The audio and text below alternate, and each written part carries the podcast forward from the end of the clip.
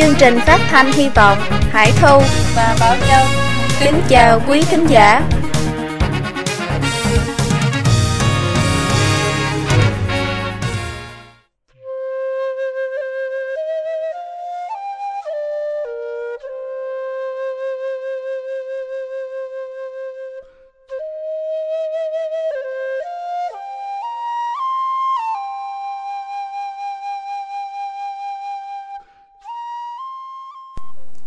Bài 5 Giang Trạch Dân và Đảng Cộng sản Trung Quốc lợi dụng lẫn nhau để đàn áp Pháp Luân Công Lời mở đầu Cô Trương Phó Trân, khoảng 38 tuổi là một nhân viên của công viên Hiện Hà, thành phố Bình Độ, tỉnh Sơn Đông, Trung Quốc.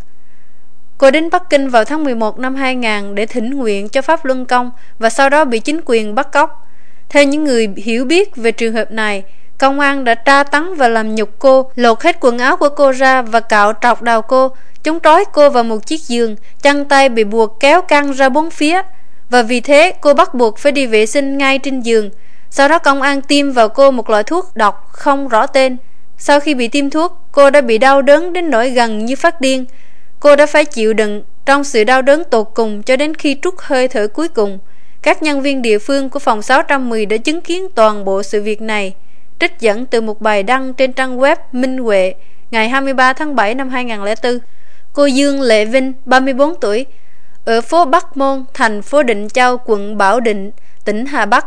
Gia đình cô thường xuyên bị công an khoái rầy và đe dọa bởi vì cô tập Pháp Luân Công.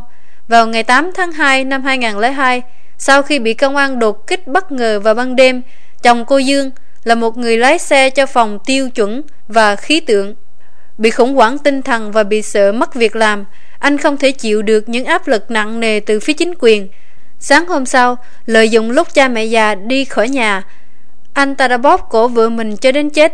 Cô Dương chết một cách bi thảm, bỏ lại một đứa con trai 10 tuổi. Ngay sau đó, chồng cô đi báo cáo sự việc với chính quyền và công an lập tức đến hiện trường để khám nghiệm tử thi cô Dương. Lúc đó vẫn còn ấm. Chúng mổ và lấy nhiều nội tạng ra khỏi cơ thể cô, trong khi các bộ phận nội tạng vẫn còn nóng ấm và máu vẫn phun ra. Một nhân viên sở công an Định Châu nói, đây không phải là khám nghiệm tử thi mà là giải phẫu sống, trích dẫn từ một bài đăng trên trang web Minh Huệ ngày 25 tháng 9 năm 2004. Tại trại lao động cưỡng bức Vạn Gia thuộc tỉnh Hắc Long Giang, một phụ nữ đang có thai 7 tháng bị treo trên một xà ngang. Cả hai tay cô bị trói bằng một sợi dây thừng thô vắt qua một cái ròng rọc gắn trên thanh xà. Cái ghế mà chúng để cô đứng lên bị lấy đi và cô ta treo lủng lẳng trên không trung. Cây xà ngang ở trên mặt đất khoảng 3 đến 4 mét, Sợi dây thừng được vắt qua cái ròng rọc Và bọn cai ngục nắm một đầu dây Khi bọn cai ngục kéo sợi dây Cô bị kéo lên trên không. Khi chúng thả sợi dây, Cô bị rơi ngay xuống đất. Người phụ nữ đang mang thai này bị đau đớn Do tra tấn như thế này Cho đến khi cô bị sải thai. Còn giả mang hơn nữa là chúng bắt chồng cô chứng kiến cảnh người vợ bị tra tấn như vậy Trích dẫn từ một bài đăng trên trang web Minh Huệ ngày 15 tháng 11 năm 2004. Một cuộc phỏng vấn với cô Vương Ngọc Chi, người bị tra tấn hơn 100 ngày tại trại lao động cưỡng bức Vạn Gia. Những bi kịch gây sửng sốt này đang xảy ra ở Trung Quốc hiện đại ngày nay. Nó xảy ra với những học viên Pháp Luân Công, những người đang bị đàn áp tàn bạo và những trường hợp kể trên chỉ là một vài trong số vô số các trường hợp tra tấn khác liên tục diễn ra trong hơn 5 năm qua. Từ khi Trung Quốc bắt đầu cải cách nền kinh tế vào cuối những năm 1970, Đảng Cộng sản Trung Quốc đã cố gắng tạo cho mình một hình ảnh tích cực và tự do trong cộng đồng quốc tế. Tuy nhiên, cuộc đàn áp đẫm máu vô lý, tràn lan, dữ dằn và tàn bạo đối với Pháp Luân Công diễn ra trong hơn 5 năm qua đã cho cộng đồng quốc tế một lần nữa chứng kiến bộ mặt thật sự của Đảng Cộng sản Trung Quốc và sự ô nhục lớn nhất của Đảng Cộng sản Trung Quốc trong lĩnh vực nhân quyền. Công chúng ở Trung Quốc trong một ảo tưởng rằng Đảng Cộng sản Trung Quốc đã cải thiện và tiến bộ, đã trở nên quen với việc đổ lỗi chuẩn mực đạo đức thấp kém của cảnh sát cho sự tàn bạo của hệ thống lập pháp và bảo vệ luật pháp của Trung Quốc. Tuy nhiên, cuộc đàn áp giả mang và có hệ thống đối với Pháp Luân Công diễn ra khắp nơi và ở tất cả các cấp trong xã hội Trung Quốc đã hoàn toàn làm tan vỡ ảo mộng về việc cải thiện tình hình nhân quyền. Nhiều người đang tự hỏi, làm sao mà một cuộc đàn áp đẫm máu và vô nhân đạo như vậy lại có thể đang diễn ra ở Trung Quốc. Trật tự xã hội đã ổn định sau những hỗn loạn của đại cách mạng văn hóa 20 năm trước. Tại sao Trung Quốc lại bước vào một chu kỳ ác mộng tương tự nữa như vậy? Tại sao Pháp Luân Công tuân theo nguyên lý chân thiện nhẫn và đã được phổ biến ở hơn 60 quốc gia trên thế giới lại chỉ bị đàn áp ở Trung Quốc, chứ không phải ở bất cứ nơi nào khác trên thế giới? Trong cuộc đàn áp này, mối quan hệ giữa Giang Trạch Dân và Đảng Cộng sản Trung Quốc là như thế nào? Giang Trạch Dân thiếu khả năng và đạo đức nếu không có bộ máy bạo lực tinh nhuệ như đảng Cộng sản Trung Quốc dựa trên cơ sở chém giết và lừa dối, thì ông ta sẽ không bao giờ có thể phát động chiến dịch diệt chủng này. Một chiến dịch diệt chủng được thực hiện trên toàn bộ lãnh thổ Trung Quốc và thậm chí còn xuyên ra cả hải ngoại. Tương tự như vậy, Đảng Cộng sản Trung Quốc sẽ không thể dễ dàng đi ngược dòng chảy của xu thế lịch sử và môi trường được tạo ra bởi cuộc cải cách kinh tế trong thời gian gần đây của Đảng Cộng sản Trung Quốc và những nỗ lực hòa nhập với thế giới, chỉ có một kẻ độc tài cứng đầu cứng cổ như Giang Trạch Giang nhất quyết làm theo ý mình mới có thể đưa ra và thực hiện chính sách diệt chủng này. Sự thông đồng và cộng hưởng giữa dân Trạch dân và bóng ma tà ác của Đảng Cộng sản Trung Quốc đã khuếch đại sự tàn bạo của cuộc đàn áp đến một mức độ chưa từng có trong lịch sử. Nó tương tự như sự cộng hưởng giữa âm thanh của thiết bị của người leo núi trên tuyết dài có thể gây nên một vụ lỡ tiết và đem đến những hậu quả thảm khốc.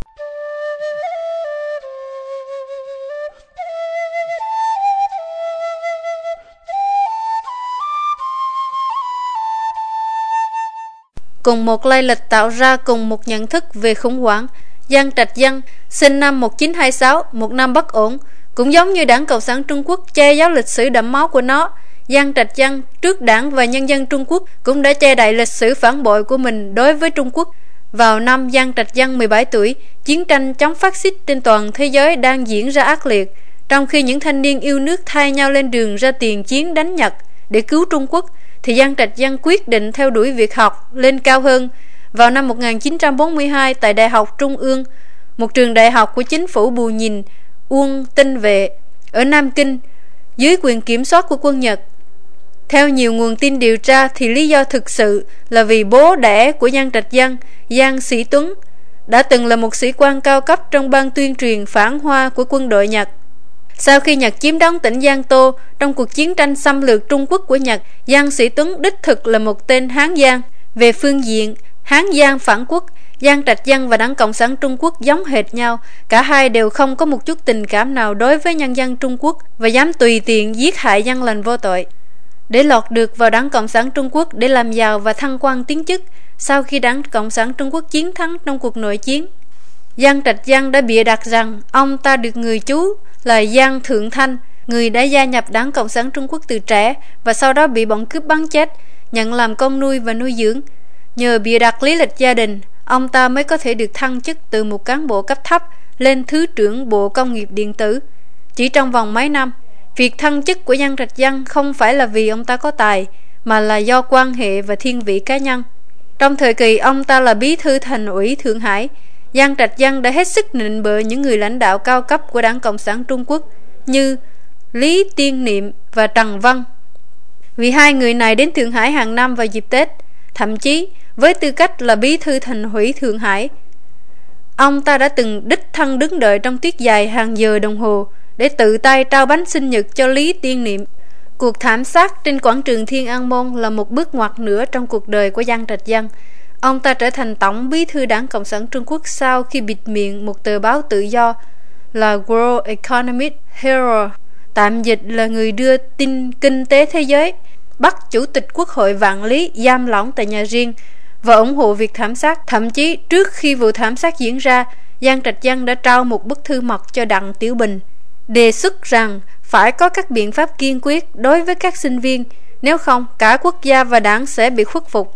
Trong 15 năm qua, Giang đã tiến hành đàn áp và giết hại bừa bãi tất cả những người bất đồng chính kiến hai các nhóm có niềm tin độc lập dưới chiêu bài ổn định là ưu tiên hàng đầu.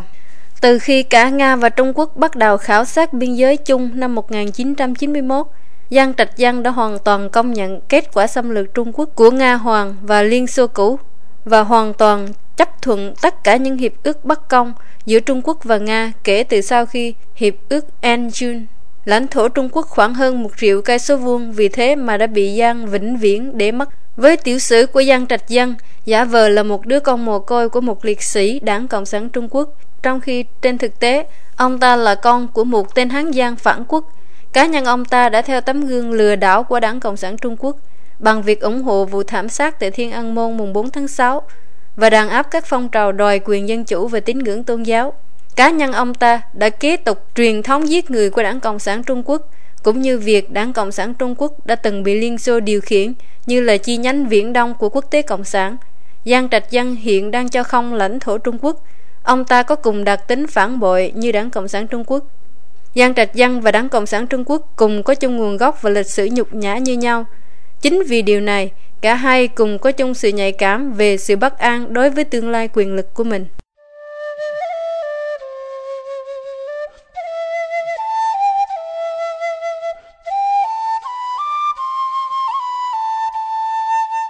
Cả dân trạch dân và đảng Cộng sản Trung Quốc cùng sợ chân thiện nhẫn như nhau. Lịch sử của phong trào Cộng sản quốc tế được viết bằng máu của hàng trăm triệu người. Gần như tất cả các nước Cộng sản đều trải qua một quá trình tương tự như chiến dịch đàn áp các phần tử phản cách mạng do Stalin phát động ở Liên Xô cũ. Hàng triệu hay thậm chí hàng chục triệu con người vô tội đã bị giết hại. Trong những năm 1990, Liên Xô cũ đã bị giải thể và khối Đông Âu đã trải qua những biến động lớn. Liên minh Cộng sản đã bị mất hơn một nửa lãnh thổ chỉ trong chốc lát. Đảng Cộng sản Trung Quốc đã học được bài học này và nhận ra rằng việc ngừng đàn áp và cho phép tự do ngôn luận là tương đương với tự chôn mình. Nếu nhân dân được tự do ngôn luận thì đảng Cộng sản Trung Quốc làm sao có thể che đậy được sự tàn bạo đẫm máu của nó? Làm thế nào để nó có thể biện hộ được hệ tư tưởng lừa gạt của mình. Nếu ngừng đàn áp và nhân dân không bị đe dọa và sợ hãi, chẳng phải họ sẽ dám chọn cho mình một cách sống và niềm tin khác với chủ nghĩa cộng sản. Vậy thì làm sao đảng Cộng sản có thể duy trì được một nền tảng xã hội tối cần thiết cho sự sống còn của nó?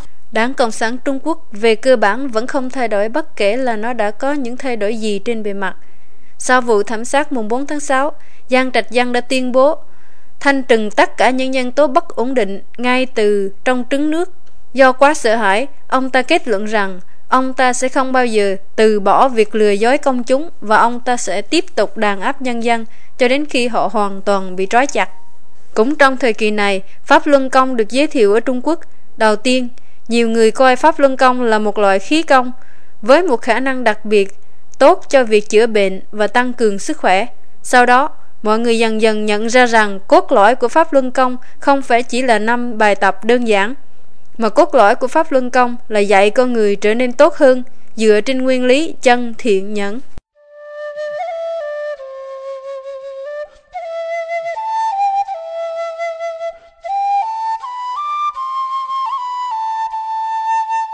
Pháp Luân Công dạy chân thiện nhẫn, Đảng Cộng sản Trung Quốc trù tính, giả ác đấu, Pháp Luân Công dạy chăng bao gồm chỉ nói lời chăng và làm việc chăng. Đảng Cộng sản Trung Quốc thì dùng những lời dối trá lừa gạt để tải não nhân dân. Nếu tất cả mọi người bắt đầu nói sự thật, công chúng sẽ biết rằng Đảng Cộng sản Trung Quốc đã lớn lên bằng cách lấy lòng Liên Xô, giết người, bắt cóc, lợi dụng cơ hội trồng thuốc viện, cướp công trong cuộc chiến đấu chống quân xâm lược Nhật, vân vân. Đảng Cộng sản Trung Quốc đã từng tuyên bố rằng không thể làm được việc gì lớn nếu không nói dối. Sau khi đảng Cộng sản Trung Quốc cướp chính quyền, nó đã liên tiếp phát động các phong trào chính trị và đã gây ra vô số nợ máu. Vì vậy, nói lời chăng chắc chắn sẽ kết liễu đảng Cộng sản Trung Quốc. Pháp Luân Công dạy thiện bao gồm nghĩ đến người khác trước khi nghĩ đến mình và đối xử tốt với người khác trong mọi trường hợp.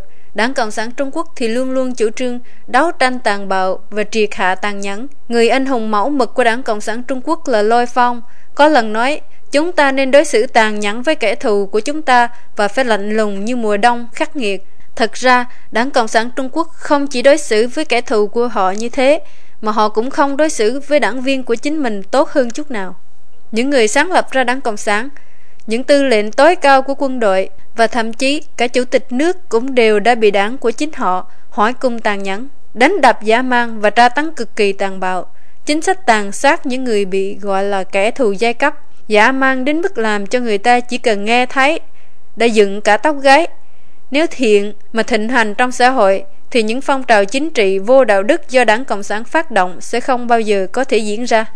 Bản tuyên ngôn Cộng sản tuyên bố rằng, lịch sử của tất cả các xã hội tồn tại cho đến nay là lịch sử của đấu tranh giai cấp.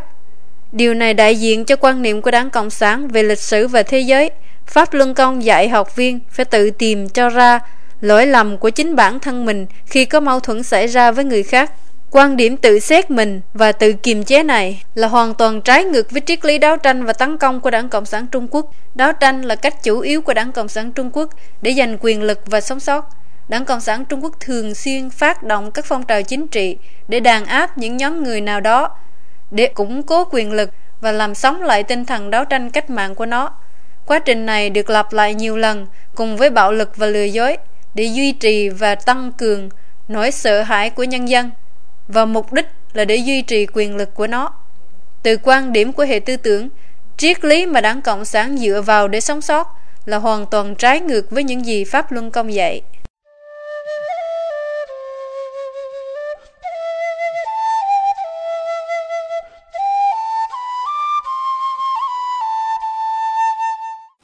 Những người có chính tính thì không sợ hãi, trong khi Đảng Cộng sản Trung Quốc dựa vào sự sợ hãi của nhân dân để duy trì quyền lực chính trị của mình. Những người hiểu chân lý thì không còn sợ hãi nữa. Cơ đốc giáo bị đàn áp trong gần 300 năm. Nhiều người theo đạo cơ đốc bị chém đầu, bị thiêu sống hay bị dìm xuống nước cho đến chết, hay thậm chí bị cho sư tử ăn thịt, nhưng họ đã không từ bỏ tín ngưỡng của mình. Khi Phật giáo trải qua thời kỳ pháp nạn trong lịch sử, những Phật tử cũng đã hành xử trung thành tương tự như vậy. Tuyên truyền của những người theo thuyết vô thần nhằm mục đích làm cho mọi người tin rằng không có thiên đường hay địa ngục và không có nghiệp báo, để mọi người không còn bị kiềm chế bởi lương tâm nữa.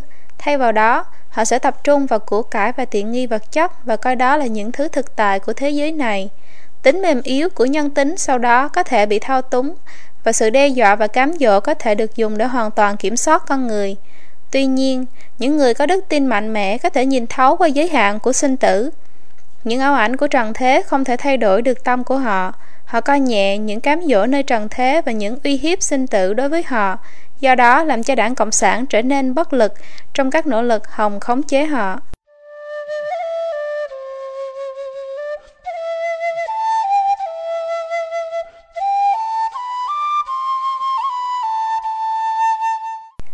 Phần 4. Chuẩn mực đạo đức cao của Pháp Luân Công làm Đảng Cộng sản Trung Quốc xấu hổ. Sau vụ thảm sát mùng 4 tháng 6 năm 1989, ý thức hệ của Đảng Cộng sản Trung Quốc đã hoàn toàn bị sụp đổ. Vào tháng 8 năm 1991, Đảng Cộng sản Liên Xô sụp đổ, theo sau đó là những thay đổi mạnh mẽ ở Đông Âu. Điều này đã đem đến cho Đảng Cộng sản Trung Quốc những áp lực và nỗi sợ hãi to lớn. Tính hợp pháp của sự thống trị và hy vọng sống sót của nó đã phải đối mặt với những thử thách chưa từng có khi nó phải đương đầu với những khủng hoảng lớn cả ở trong và ngoài nước. Vào thời gian đó, Đảng Cộng sản Trung Quốc đã không còn có thể thuyết phục các đảng viên của nó bằng những học thuyết xưa cũ của chủ nghĩa Marxist, Lenin và Mao. Thay vào đó, nó đã trở nên hoàn toàn hữu bại để đổi lấy sự trung thành của các đảng viên. Nói cách khác, bất kỳ ai đi theo đảng cũng sẽ được phép thu lợi cá nhân bằng cách tham nhũng và biển thủ. Một món lợi không thể có đối với những ai không phải là đảng viên.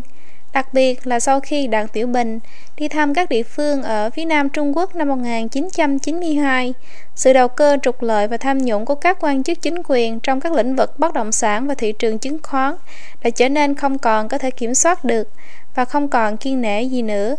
Bồ bịch và buôn lậu diễn ra ở khắp mọi nơi, khiêu dâm, cờ bạc và ma túy đã trở nên tràn lan trên toàn bộ Trung Quốc. Mặc dù có thể là không công bằng nếu nói rằng không có một người tốt nào trong đảng Cộng sản Trung Quốc, nhưng công chúng từ lâu mất lòng tin vào nỗ lực chống tham nhũng của đảng và tin rằng hơn một nửa các quan chức chính phủ trung cao cấp có liên quan đến tham nhũng. Đồng thời, chuẩn mực đạo đức cao của các học viên Pháp Luân Công thực hiện theo tiêu chuẩn chân thiện nhẫn đã cộng hưởng với lòng tốt trong tâm của công chúng. Hơn 100 triệu người đã chú ý đến Pháp Luân Công và bắt đầu tập luyện. Pháp Luân Công là một cái gương đại diện cho bên chính, mà một cách rất tự nhiên làm tất cả những thứ bất chính của Đảng Cộng sản Trung Quốc trở nên lộ liễu.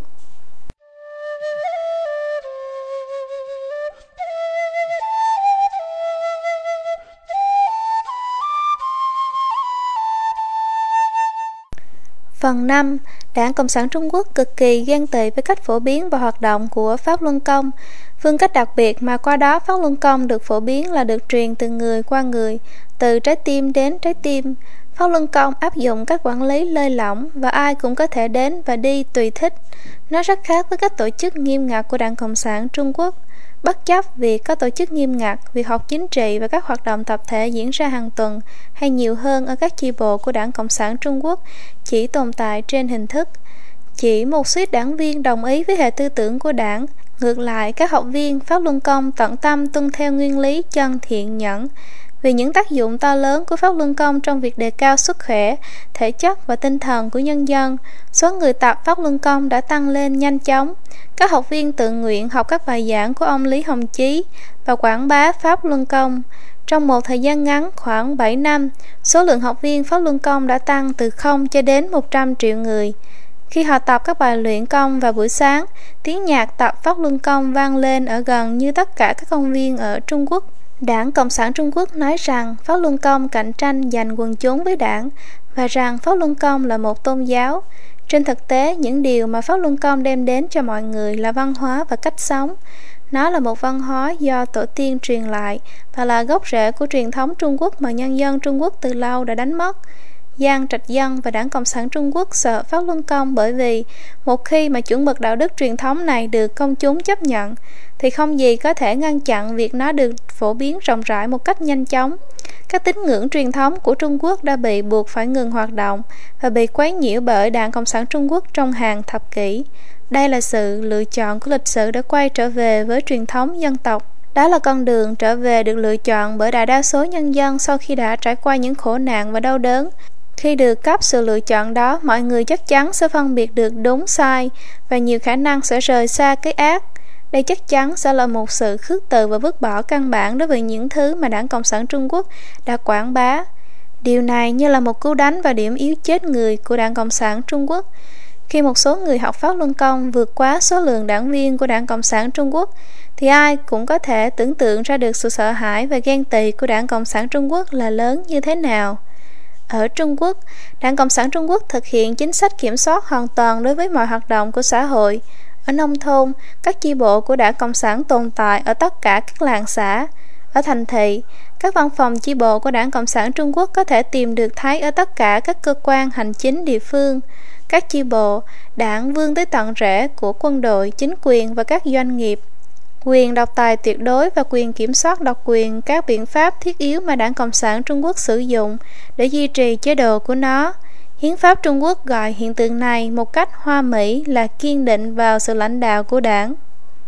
Các học viên Pháp Luân Công mặt khác rõ ràng là các khuynh hướng lấy chân thiện nhẫn làm nguyên tắc sống của mình. Đảng Cộng sản Trung Quốc coi điều này như là từ chối sự lãnh đạo của đảng và điều này là tuyệt đối không thể chấp nhận được đối với đảng.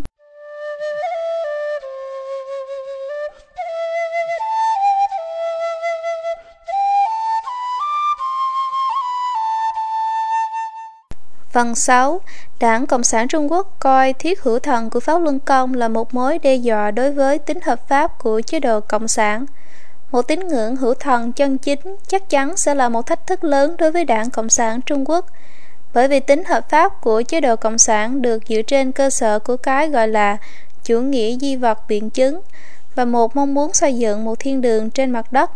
Nó chỉ có thể dựa vào sự lãnh đạo của những người đi tiên phong trên thế giới, gọi là đảng Cộng sản. Trong khi đó, việc thực hiện thuyết vô thần đã cho phép Đảng Cộng sản Trung Quốc tự do diễn giải thế nào là có đạo đức tốt, thế nào là tốt và xấu. Kết quả là gần như không có chuẩn mực đạo đức hay phân biệt rạch ròi giữa tốt và xấu để mà đối chiếu. Tất cả những gì nhân dân phải ghi nhớ là đảng luôn luôn vĩ đại, vinh quang và đúng đắn. Tuy nhiên, thuyết hữu thần đem lại cho con người một chuẩn mực không bao giờ thay đổi về tốt và xấu, các học viên Pháp Luân Công đánh giá đúng sai dựa trên chân thiện nhẫn.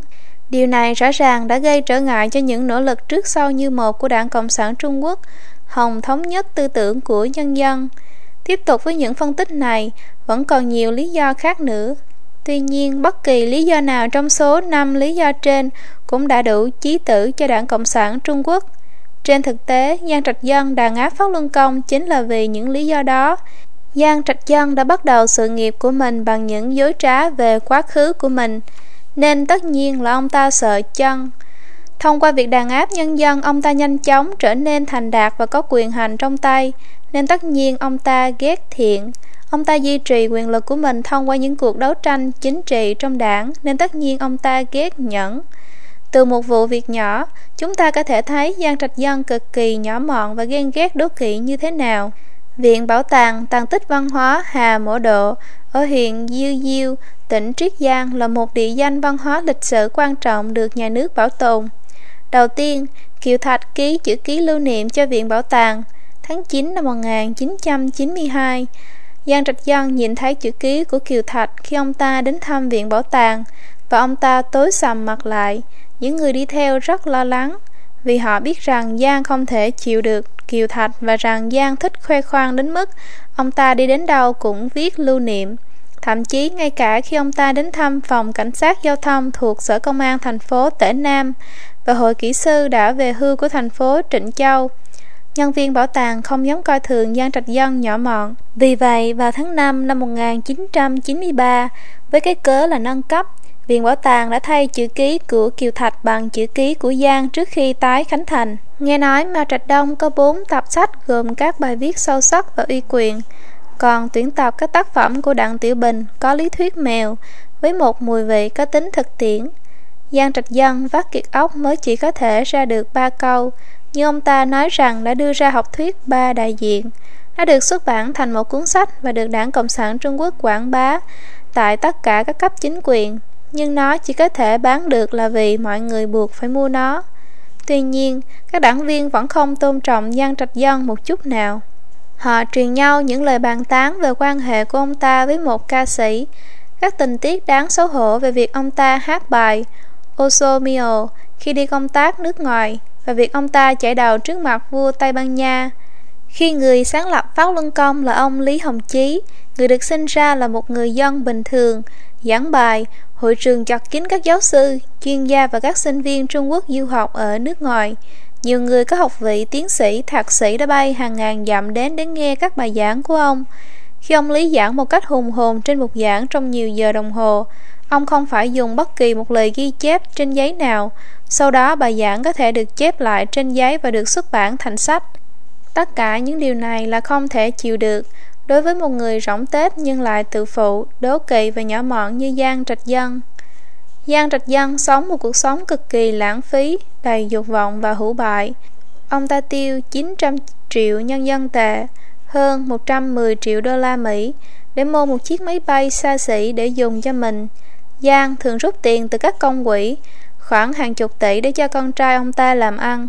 Ông ta đưa bà con họ hàng và những kẻ bờ đỡ của mình lên làm ở các chức vụ cao cấp trên cả cấp bộ trưởng và ông ta viện đến cả các biện pháp cực đoan và liều lĩnh để che đậy việc tham nhũng và các tội ác của phe cánh tay chân ông ta.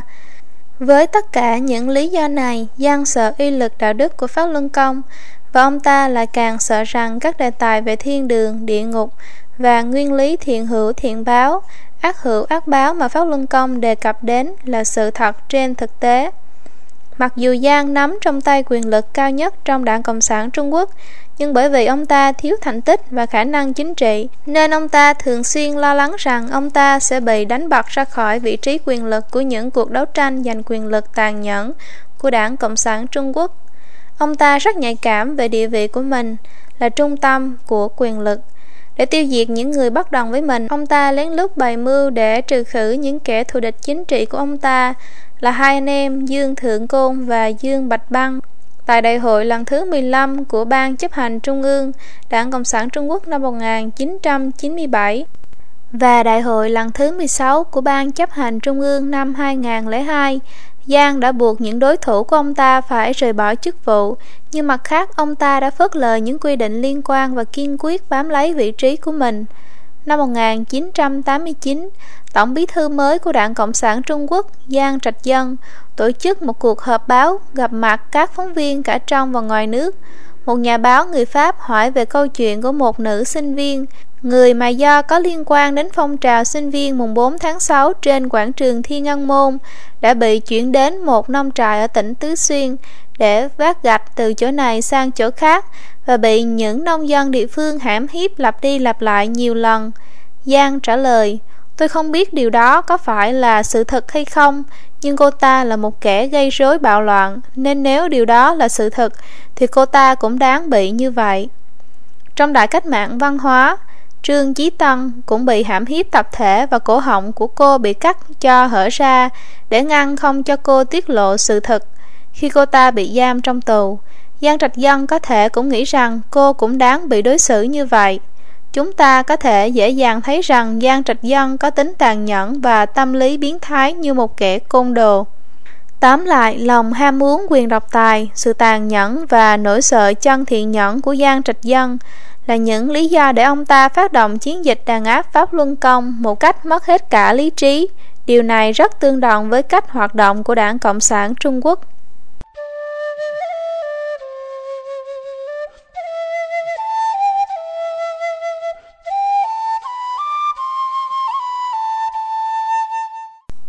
Phần 3. Giang Trạch Dân và Đảng Cộng sản Trung Quốc lợi dụng lẫn nhau Giang Trạch Dân được biết đến vì thói khoe trương và các thủ đoạn chính trị. Ông ta nổi tiếng vì bất tài và ngu dốt. Mặc dù ông ta toàn tâm với ý định tiêu diệt Pháp Luân Công xuất phát từ sự phẫn ức cá nhân, nhưng ông ta không thể làm gì nhiều, bởi vì Pháp Luân Công có nguồn gốc từ văn hóa truyền thống Trung Quốc và đã trở nên phổ biến tới mức được xã hội chấp nhận trên diện rộng.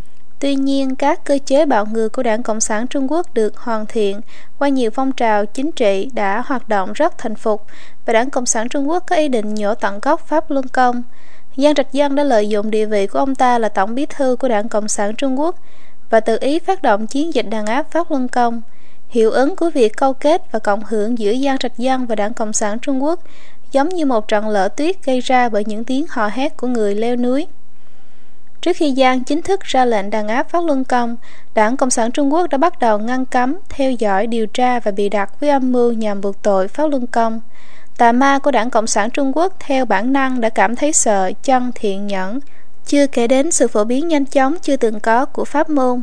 Những nhân viên công an mật của Đảng Cộng sản Trung Quốc đã thâm nhập vào Pháp Luân Công ngay từ năm 1994, nhưng họ không thể tìm được một lỗi nào và một số thậm chí đã bắt đầu tập luyện Pháp Luân Công một cách nghiêm chỉnh. Năm 1996, tờ Quang Minh Nhật Báo đã vi phạm ba hạn chế.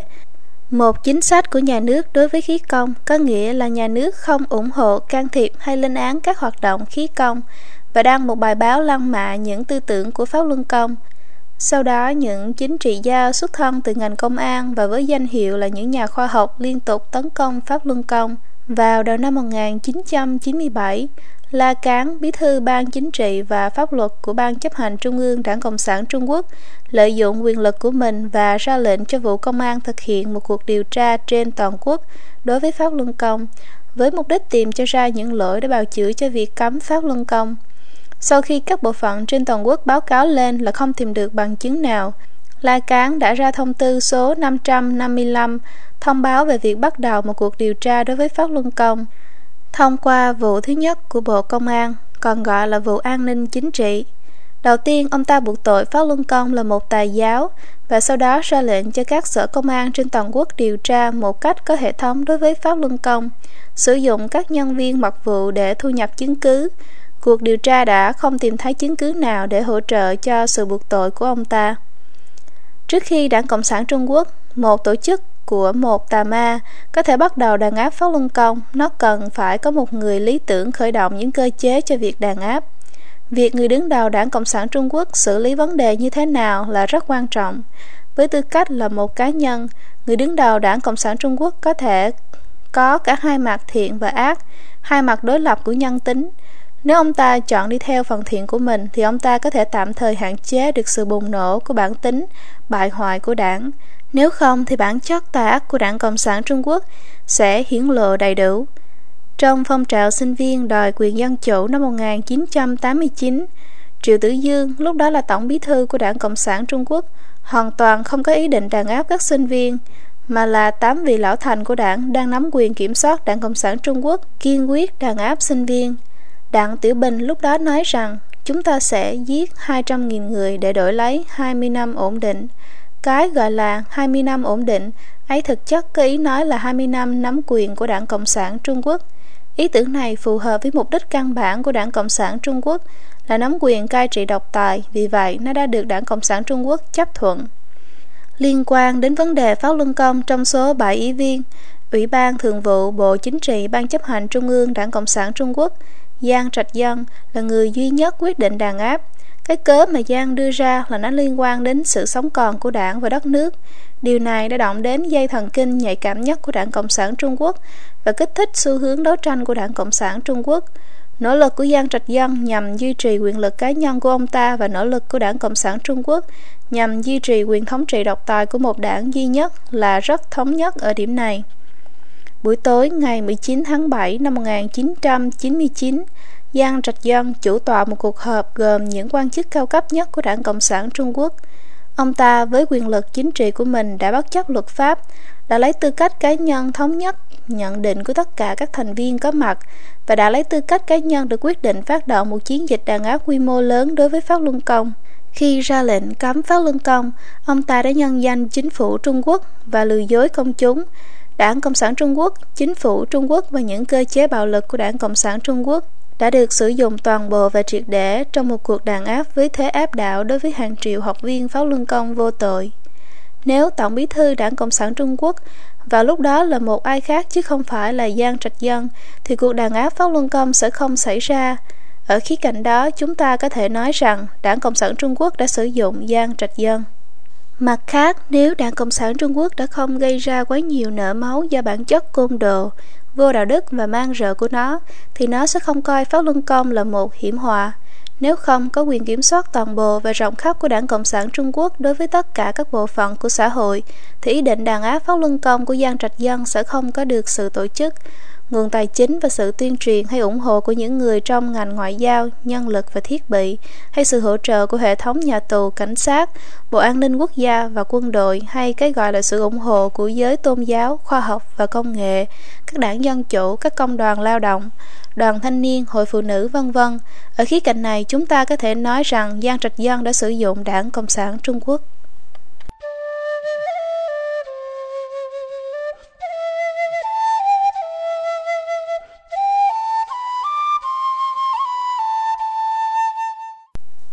Phần 4. Giang Trạch Dân sử dụng Đảng Cộng sản Trung Quốc để đàn áp Pháp Luân Công như thế nào? Bằng cách lợi dụng nguyên tắc tổ chức của Đảng Cộng sản Trung Quốc là toàn đảng phải tuân theo Ban chấp hành Trung ương, Giang Trạch Dân đã lợi dụng bộ máy nhà nước do Đảng Cộng sản Trung Quốc kiểm soát để phục vụ mục đích đàn áp Pháp Luân Công. Các tổ chức do Đảng Cộng sản Trung Quốc kiểm soát bao gồm quân đội, các cơ quan truyền thông đại chúng, công an, cảnh sát vũ trang, các lực lượng an ninh quốc gia, hệ thống tư pháp, quốc hội, các nhân viên ngoại giao cũng như các nhóm ngụy tôn giáo. Quân đội và cảnh sát vũ trang tất cả đều thuộc quyền kiểm soát của Đảng Cộng sản Trung Quốc, đã trực tiếp tham gia vào việc bắt cóc và bắt giữ các học viên pháo luân công. Các cơ quan truyền thông đại chúng ở Trung Quốc đã giúp đỡ chế độ của Giang truyền bá những lời vu khống dối trá và bôi nhọ pháo luân công. Hệ thống an ninh quốc gia đã bị Giang Trạch Dân lợi dụng trên tư cách cá nhân để thu nhập và trình báo thông tin, bị đặt ra những lời giả dối vu khống và làm sai lệch các thông tin thu nhập được. Quốc hội và hệ thống pháp luật đã khoác lên diện mạo luật pháp và bộ trang phục pháp quyền đã bào chữa cho những tội ác của Giang Trạch Dân và Đảng Cộng sản Trung Quốc. Thực sự đã dối lừa được tất cả nhân dân. Họ đã tự biến thành một công cụ để phục vụ và bảo vệ gian Trạch Dân. Đồng thời, hệ thống ngoại giao đã truyền bá những lời vu khống dối trá trong cộng đồng quốc tế và lôi kéo chính phủ các nước, các quan chức cao cấp và các cơ quan truyền thông đại chúng quốc tế bằng những món mồi chính trị và kinh tế để họ giữ im lặng về vấn đề đàn áp Pháp Luân Công. Trong phiên làm việc của Ban chấp hành Trung ương Đảng Cộng sản Trung Quốc, mà ở đó lệnh đàn áp Pháp Luân Công được đưa ra, Giang Trạch Dân đã tuyên bố Tôi không tin rằng Đảng Cộng sản Trung Quốc không thể chiến thắng Pháp Luân Công. Trong việc hoạch định chiến lược đàn áp có ba chính sách đã được đưa ra thực thi, bôi nhọ thanh danh các học viên Pháp Luân Công, vắt kiệt tài chính và hủy hoại thân thể. Một chiến dịch đàn áp tổng lực sau đó đã được tiến hành.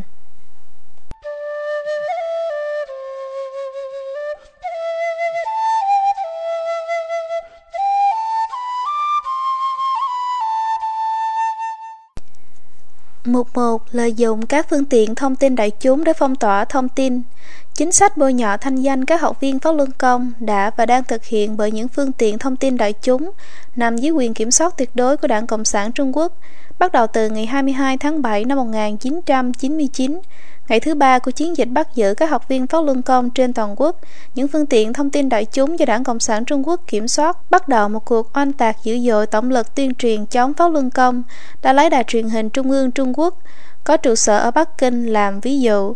Trong những tháng còn lại năm 1999, Truyền hình Trung ương Trung Quốc phát 7 tiếng đồng hồ mỗi ngày những đoạn băng được dàn dựng trước nhằm truyền bá những lời vu khống bị đặt về Pháp Luân Công.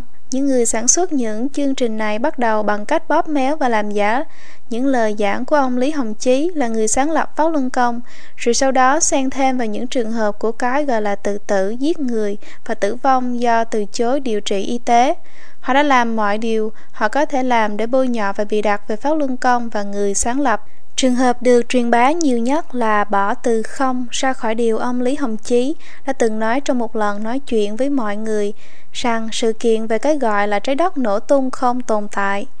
Chương trình của Đài truyền hình Trung ương Trung Quốc đổi câu nói này thành việc trái đất nổ tung là có tồn tại và vì vậy đặt điều rằng Pháp Luân Công tuyên truyền về ngày tận thế.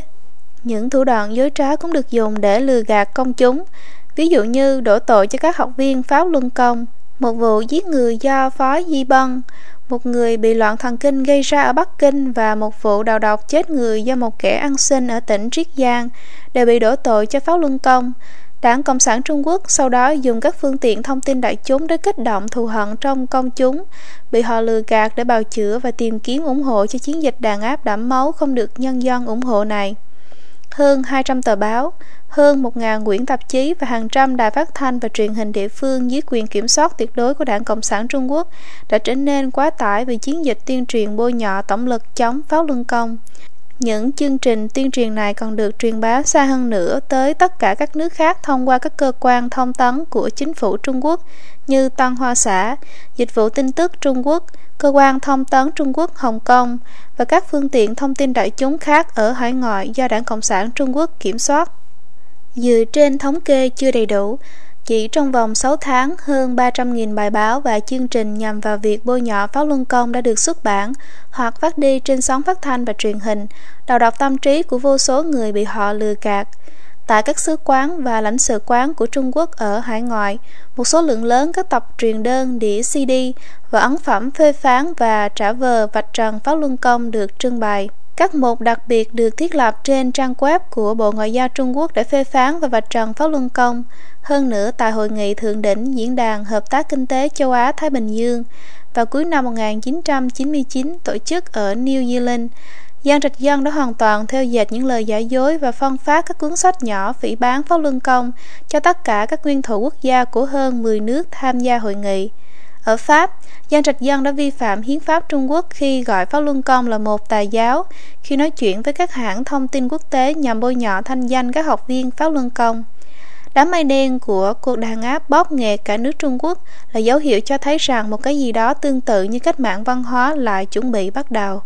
Hèn hạ nhất là cái gọi là vụ tự thiêu được dàn dựng vào tháng 1 năm 2001, được đưa tin trên toàn quốc với tốc độ chưa từng có thông qua Tân Hoa Xã để vu vạ cho Pháp Luân Công.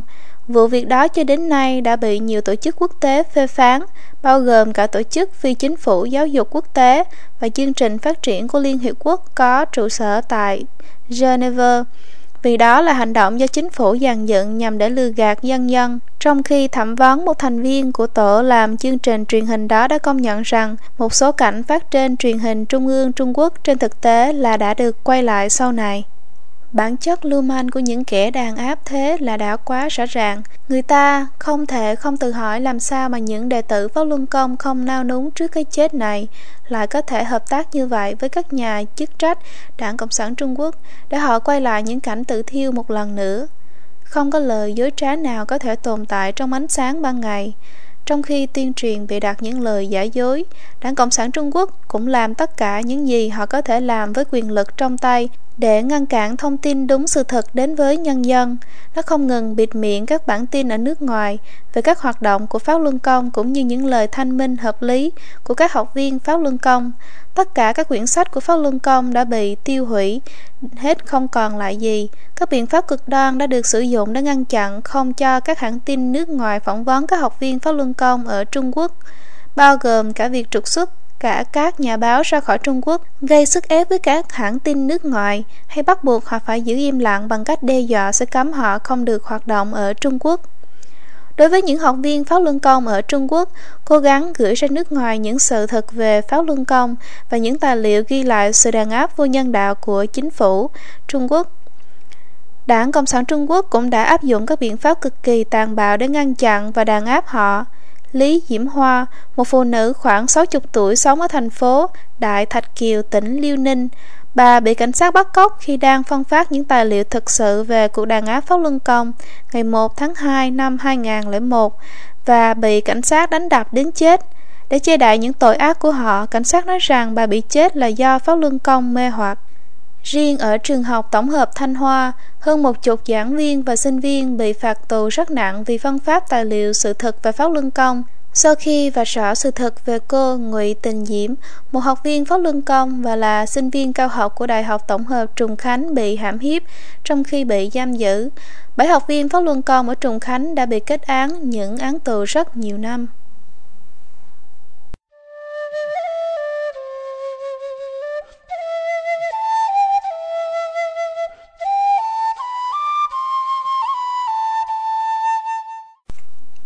Mục 2. Áp đặt hình phạt và lục soát nhà bừa bãi Toàn bộ bộ máy nhà nước của Đảng Cộng sản Trung Quốc đã thực hiện chính sách vắt kiệt tài chính các học viên Pháp Luân Công. Trong hơn 5 năm kể từ khi cuộc đàn áp bắt đầu, hàng trăm nghìn học viên Pháp Luân Công đã bị phạt từ hàng nghìn nhân dân tệ cho đến hàng chục nghìn nhân dân tệ nhằm đe dọa họ và làm cho họ mất mát nghiêm trọng về mặt tài chính. Không có một lời giải thích nào, các chính quyền địa phương, các cơ quan, các đồn cảnh sát và sở công an đã tùy tiện áp dụng những hình phạt này. Những người bị bắt buộc phải nộp phạt không nhận được bất kể một hóa đơn thu tiền nào và không được giải thích là họ phạm vào luật lệ nào, không có bất kể một thủ tục hành chính hợp lệ nào. Lục soát nhà là một dạng khác của cướp bóc và dọa nạt các học viên Pháp Luân Công. Những người kiên định với tín ngưỡng của mình đã phải đối mặt với việc bị lục soát nhà mà không có lệnh khám nhà và cảnh sát có thể khám xét nơi ở của họ bất cứ lúc nào. Tiền và những thứ có giá trị khác của họ đã bị tịch thu mà không có một lời giải thích nào. Ở những khu vực nông thôn, thậm chí lúa gạo dự trữ và những sản phẩm lương thực khác cũng không thoát khỏi bị tịch thu. Cũng tương tự, không một thứ gì mà các học viên Pháp Luân Công bị tịch thu là được ghi chép vào sổ sách của chính quyền hay được cấp giấy biên nhận. Thường thì những kẻ tịch thu tài sản của các học viên giữ lại những tài sản đó để làm riêng cho mình. Đồng thời, các học viên Pháp Luân Công cũng phải đối mặt với hình phạt là bị buộc thôi việc. Ở những khu vực nông thôn thì chính quyền dọ tịch thu đất của các học viên. Đảng Cộng sản Trung Quốc cũng không bỏ qua những người già đã về hưu, lương hưu của họ cũng bị ngừng chi trả và chính quyền cũng đuổi họ ra khỏi nhà không cho ở nữa.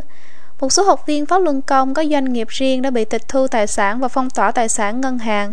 Khi thực hiện những chính sách này, Đảng Cộng sản Trung Quốc đã thi hành biện pháp định tội do liên đới, có nghĩa là nếu họ tìm thấy các học viên Pháp Luân Công ở bất kỳ cơ quan, đơn vị hay doanh nghiệp nhà nước nào, thì lãnh đạo và nhân viên của những cơ quan này sẽ không được nhận thưởng và không được thăng chức, mục đích là để kích động thù hận đối với các học viên Pháp Luân Công trong xã hội. Họ hàng, thân nhân của các học viên Pháp Luân Công cũng phải đối mặt với những đe dọa bị đuổi việc, con cái của họ sẽ bị đuổi học và bị đuổi ra khỏi nhà. Tất cả những biện pháp này đều nhằm cùng một mục đích cắt đứt tất cả các nguồn thu nhập của những học viên Pháp Luân Công để bắt buộc họ từ bỏ tín ngưỡng của mình.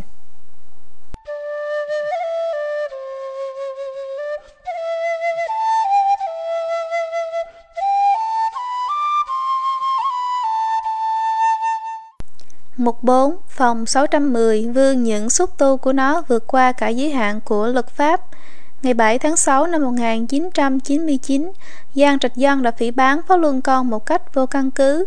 Trong một buổi họp của Bộ Chính trị Đảng Cộng sản Trung Quốc, ông ta coi vấn đề Pháp Luân Công như là một vấn đề đấu tranh giai cấp, gọi các học viên Pháp Luân Công là kẻ thù chính trị của Đảng Cộng sản Trung Quốc, kích thích phản xạ đấu tranh của Đảng Cộng sản Trung Quốc và ra lệnh thiết lập phòng xử lý vấn đề Pháp Luân Công, thuộc Ban chấp hành Trung ương Đảng Cộng sản Trung Quốc. Vì nó được thành lập ngày 10 tháng 6 nên nó được gọi là phòng 610. Sau đó các phòng 610 đã được thiết lập trên toàn quốc ở tất cả các cấp chính quyền, từ cao nhất cho đến thấp nhất, chuyên phụ trách tất cả các vấn đề liên quan đến việc đàn áp Pháp luân công, Ủy ban Chính trị và Luật pháp, các cơ quan thông tin đại chúng, các cơ quan công an, các cơ quan công tố, hệ thống tòa án, các cơ quan an ninh quốc gia, dưới sự lãnh đạo của Ban chấp hành Trung ương Đảng Cộng sản Trung Quốc, đều phải làm việc như những tên côn đồ đâm thuê chém mướn cho phòng 610. Phòng 610 về mặt hình thức và chịu trách nhiệm trực tiếp trước Hội đồng Nhà nước, nhưng trên thực tế nó là một tổ chức đảng được phép tồn tại. Ngoài khuôn khổ của nhà nước và chính phủ Trung Quốc, không phải chịu bất kể giới hạn của luật pháp, quy định hay chính sách quốc gia nào. Nó là một tổ chức toàn quyền, rất giống với Gestapo của Đức Quốc xã có mọi quyền lực trên cả các hệ thống luật pháp và tòa án, sử dụng các nguồn lực của đất nước một cách tùy ý. Ngày 22 tháng 7 năm 1999, sau khi Giang Trạch Dân ra lệnh đàn áp Phát Luân Công, Tân Hoa xã đã công bố các bài phát biểu của những người phụ trách Ban tổ chức Trung ương Đảng Cộng sản Trung Quốc và Ban tuyên giáo Trung ương Đảng Cộng sản Trung Quốc hoàn toàn ủng hộ cuộc đàn áp Pháp Luân Công do Giang Trạch Dân phát động. Tất cả những cơ quan này hợp tác với nhau dưới sự tổ chức chặt chẽ của Đảng Cộng sản Trung Quốc để thực thi mưu đồ độc ác của Giang Trạch Dân đã có quá nhiều trường hợp chứng tỏ rằng các cơ quan công an, các cơ quan công tố, các tòa án nhân dân không có quyền quyết định đối với các trường hợp liên quan đến Pháp Luân Công. Họ phải tuân theo lệnh của phòng 610 khi các thân nhân của nhiều học viên Pháp Luân Công bị bắt, bị giam và bị tra tấn đến chết, chấn vất và khiếu nại các cơ quan công an, các cơ quan công tố, các tòa án nhân dân, họ được thông báo là phòng 610 sẽ quyết định tất cả. Tuy nhiên, sự tồn tại của phòng 610 là không có cơ sở pháp lý nào khi nó ra lệnh cho tất cả các cơ quan trong hệ thống của Đảng Cộng sản Trung Quốc thường là không có văn bản chỉ thị hay thông báo gì cả mà chỉ có thông báo bằng miệng. Hơn nữa, nó quy định rằng tất cả những ai nhận lệnh đều bị cấm ghi âm, ghi hình và thậm chí cả không được ghi chép điều gì lên giấy. Việc sử dụng loại cơ quan độc tài tạm thời này là một chiến thuật mà đảng thường áp dụng hoàn toàn bất chấp luật pháp. Trong tất cả các phong trào thanh trừ chính trị trước đây, đảng luôn luôn sử dụng các chiến thuật bất quy tắc và thiết lập các cơ quan tạm thời bất quy tắc như đội cách mạng văn hóa trung ương để lãnh đạo và truyền bá chính sách tàn bạo của đảng Cộng sản Trung Quốc ra toàn bộ đất nước. Trong thời gian cầm quyền độc tài lâu dài và cai trị, với nắm đấm sắt, Đảng Cộng sản Trung Quốc đã tạo ra một hệ thống khủng bố nhà nước tà ác nhất và tàn bạo nhất sử dụng bạo lực, những lời bị đặt dối trá và phong tỏa thông tin, sự vô nhân đạo và cấp độ lừa gạt của nó đã đạt đến trình độ chuyên nghiệp cao. Quy mô của nó là chưa từng có. Trong tất cả những phong trào chính trị trước, Đảng Cộng sản Trung Quốc đã tích lũy được các thủ đoạn và kinh nghiệm có hệ thống và có hiệu lực để phạt, làm hại và giết hại nhân dân theo những cách giả man nhất, xảo quyệt nhất và lá mặt, lá trái nhất không thể tưởng tượng được. Trong một trường hợp được nhắc đến trước đây, người chồng đã không thể chịu đựng được những đe dọa và quấy nhiễu của cảnh sát và đã giết chết người vợ tốt bụng của mình. Đây là quả ác của chính sách khủng bố mang tính nhà nước của Đảng Cộng sản Trung Quốc, bao gồm việc lừa gạt dân chúng thông qua các phương tiện thông tin đại chúng, gây sức ép về mặt chính trị, đàn áp cả những người có liên đới và đe dọa nhằm mục đích làm biến dị nhân tính và kích động lòng thù hận.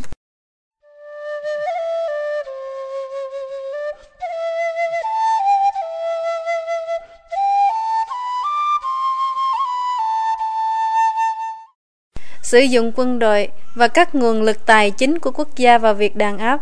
Đảng Cộng sản Trung Quốc kiểm soát tất cả các lực lượng quân đội của nhà nước, cho phép nó làm mọi thứ mà nó muốn, mà không cần sợ sệt điều gì khi nó đàn áp nhân dân. Trong chiến dịch đàn áp Pháp Luân Công, Giang Trạch Dân không chỉ sử dụng cảnh sát và cảnh sát vũ trang, mà còn trực tiếp sử dụng cả quân đội hồi tháng 7 và tháng 8 năm 1999. Khi hàng trăm nghìn và thậm chí hàng triệu dân thường tay không từ khắp nơi trong cả nước định đến Bắc Kinh để thỉnh nguyện cho Pháp Luân Công. Quân đội đã được triển khai ở các vị trí trong thành phố Bắc Kinh. Tất cả các con đường lớn dẫn đến Bắc Kinh đều có quân lính đứng xếp hàng, mang theo súng có đạn. Họ hợp tác với cảnh sát để ngăn chặn và bắt giữ các học viên Pháp Luân Công đến thỉnh nguyện. việc Giang Trạch Dân trực tiếp triển khai quân đội của Đảng Cộng sản Trung Quốc và mở đường cho chiến dịch đàn áp đẫm máu. Đảng Cộng sản Trung Quốc kiểm soát các nguồn lực tài chính của nhà nước và điều này đã cung cấp khả năng tài chính cho Giang Trạch Dân đàn áp Pháp Luân Công. Một quan chức cao cấp của Sở Tư pháp tỉnh Liêu Ninh đã từng nói trong một cuộc họp ở trại lao động cưỡng bức Mã Tam Gia ở tỉnh Liêu Ninh rằng các nguồn lực tài chính được dùng để xử lý Pháp Luân Công đã vượt quá chi phí cho một cuộc chiến tranh. Vẫn chưa rõ là Đảng Cộng sản Trung Quốc đã sử dụng bao nhiêu nguồn lực kinh tế, quốc gia và kết quả lao động cực nhọc của nhân dân để đàn áp Pháp Luân Công. Tuy nhiên, không khó khăn gì chúng ta cũng có thể thấy rõ rằng nó là một con số khổng lồ. Năm 2001, thông tin từ bên trong Ban an ninh công cộng của Đảng Cộng sản Trung Quốc đã cho thấy rằng chỉ riêng ở quảng trường Thiên An Môn, chi phí để bắt giữ các học viên Pháp Luân Công là 1.7 đến 2.5 triệu nhân dân tệ mỗi ngày, hay là 620 đến 910 triệu nhân dân tệ mỗi năm. Trên toàn quốc, từ thành thị cho đến các vùng nông thôn, từ cảnh sát ở các đồn cảnh sát và các sở công an cho đến nhân viên của tất cả các chi nhánh của phòng 610, Giang Trạch Dân đã sử dụng ít nhất một vài triệu người để đàn áp Pháp Luân Công. Chỉ riêng chi phí trả lương cũng có thể vượt quá mức 100 tỷ nhân dân tệ mỗi năm. Hơn nữa, Giang Trạch Dân đã tiêu một lượng tiền khổng lồ để mở rộng các trại lao động cưỡng bức, để giam giữ các học viên Pháp Luân Công và xây dựng các trung tâm và cơ sở tải não. Ví dụ, vào tháng 12 năm 2001, Giang Trạch Dân đã tiêu 4.2 tỷ nhân dân tệ chỉ riêng trong một lần chi để xây dựng các trung tâm và cơ sở tải não để chuyển hóa các học viên Pháp Luân Công. Giang Trạch Dân sử dụng cách khuyến khích bằng tiền bạc để kích thích và khuyến khích nhiều người hơn tham gia vào chiến dịch đàn áp Pháp Luân Công. Ở nhiều khu vực, giải thưởng cho việc bắt giữ một học viên Pháp Luân Công là vài nghìn và thậm chí 10.000 nhân dân tệ. Trại lao động cưỡng bức Mã Tam Gia ở tỉnh Liêu Ninh là một trong những nơi tà ác nhất trong chiến dịch đàn áp Pháp Luân Công. Đảng Cộng sản Trung Quốc đã từng thưởng cho giám đốc trại tên là Tô 50.000 nhân dân tệ và phó giám đốc tên là Thiệu 30.000 nhân dân tệ. Giang Trạch Dân, cựu tổng bí thư của Đảng Cộng sản Trung Quốc, là người đã phát động cuộc đàn áp Pháp Luân Công và cũng là người bày mưu và chỉ đạo cuộc đàn áp Ông ta sử dụng các cơ chế của Đảng Cộng sản Trung Quốc để phát động cuộc đàn áp Pháp Luân Công. Ông ta không thể trốn thoát được khỏi trách nhiệm đối với tội ác lịch sử này. Tuy nhiên, nếu không có Đảng Cộng sản Trung Quốc với những cơ chế bạo lực của nó hình thành qua nhiều phong trào chính trị thì Giang Trạch Dân sẽ không có cách nào để phát động và thực hiện chiến dịch đàn áp tà ác này. Giang Trạch Dân và Đảng Cộng sản Trung Quốc đã lợi dụng lẫn nhau. Họ đã chấp nhận rủi ro rằng tất cả mọi người rồi sẽ lên tiếng, lên án cuộc đàn áp và những kẻ đàn áp này, để chống lại chân thiện nhẫn, vì quyền lợi của một người và một đảng. Sự cao kết của họ là lý do thực sự tại sao một tội ác đáng ghê tởm và ngu xuẩn như vậy có thể xảy ra.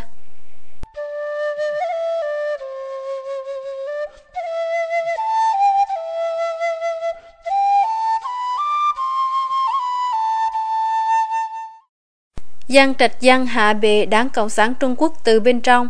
Do lợi ích cá nhân thúc đẩy, Giang Trạch Giang đã sử dụng sự tà ác mà đảng Cộng sản Trung Quốc vốn có để phát động một cuộc đàn áp khổng lồ nhằm vào những người dân vô tội tin theo chân thiện nhẫn. Ông ta đã phát động một phong trào nhằm trừng phạt một lực lượng xã hội có lợi ích nhất và ít có hại nhất cho đất nước và xã hội. Cuộc đàn áp này không chỉ lôi kéo cả đất nước và nhân dân vào tội ác và thảm họa, mà còn đá đảo đảng Cộng sản từ nền móng căn bản nhất của nó. Giang Trạch Dân đã dùng đảng Cộng sản Trung Quốc để không ngừng sử dụng tất cả các phương tiện tà ác nhất trên thế giới để đàn áp pháp luân công, luật pháp, đạo đức và nhân tính. Tất cả đều phải chịu những thiệt hại nặng nề.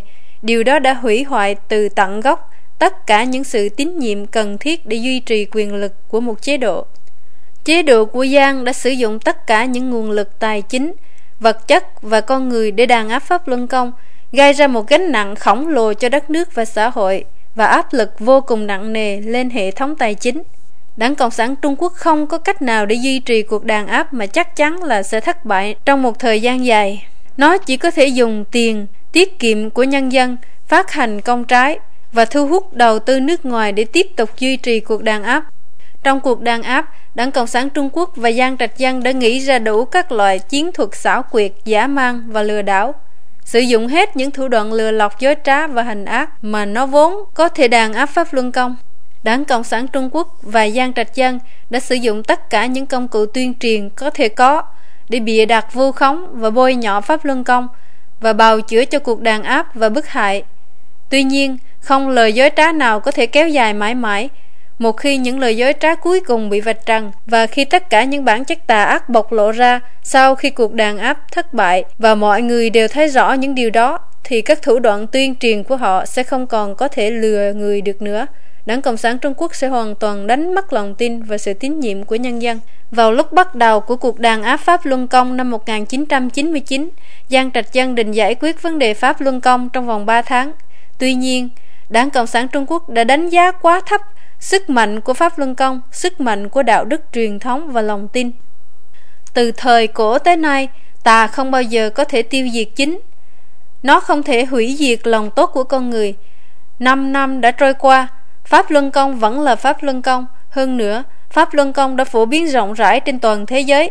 Giang Trạch Dân và Đảng Cộng sản Trung Quốc đã phải chịu một thất bại thảm hại trong cuộc chiến đấu giữa chính và tà. Và bản chất tà ác, giả mang và xảo quyệt của chúng đã bị vạch trần toàn bộ. Giang Trạch Giang thét tiếng, giờ đây đã bị ngập trong rắc rối, ở cả trong và ngoài nước, và đang phải đối mặt với nhiều vụ kiện và yêu cầu đưa hắn ra trước công lý. Đầu tiên, Đảng Cộng sản Trung Quốc định lợi dụng cuộc đàn áp để củng cố chế độ độc tài của nó. Tuy nhiên, kết quả là nó không thể nạp đài mà lại tiêu hết cả năng lượng của mình. Giờ đây, Đảng Cộng sản Trung Quốc đã đi quá xa để có thể quay trở lại. Nó bây giờ chỉ giống như là một cái cây héo tàn, tự nó sẽ phải đổ gục trong một cơn gió. Mọi hy vọng viễn vông hồng cứu vớt Đảng Cộng sản Trung Quốc đều là đi ngược lại xu thế của lịch sử. Nó sẽ không chỉ vô ích mà còn hủy diệt cả tương lai của những ai muốn cứu nó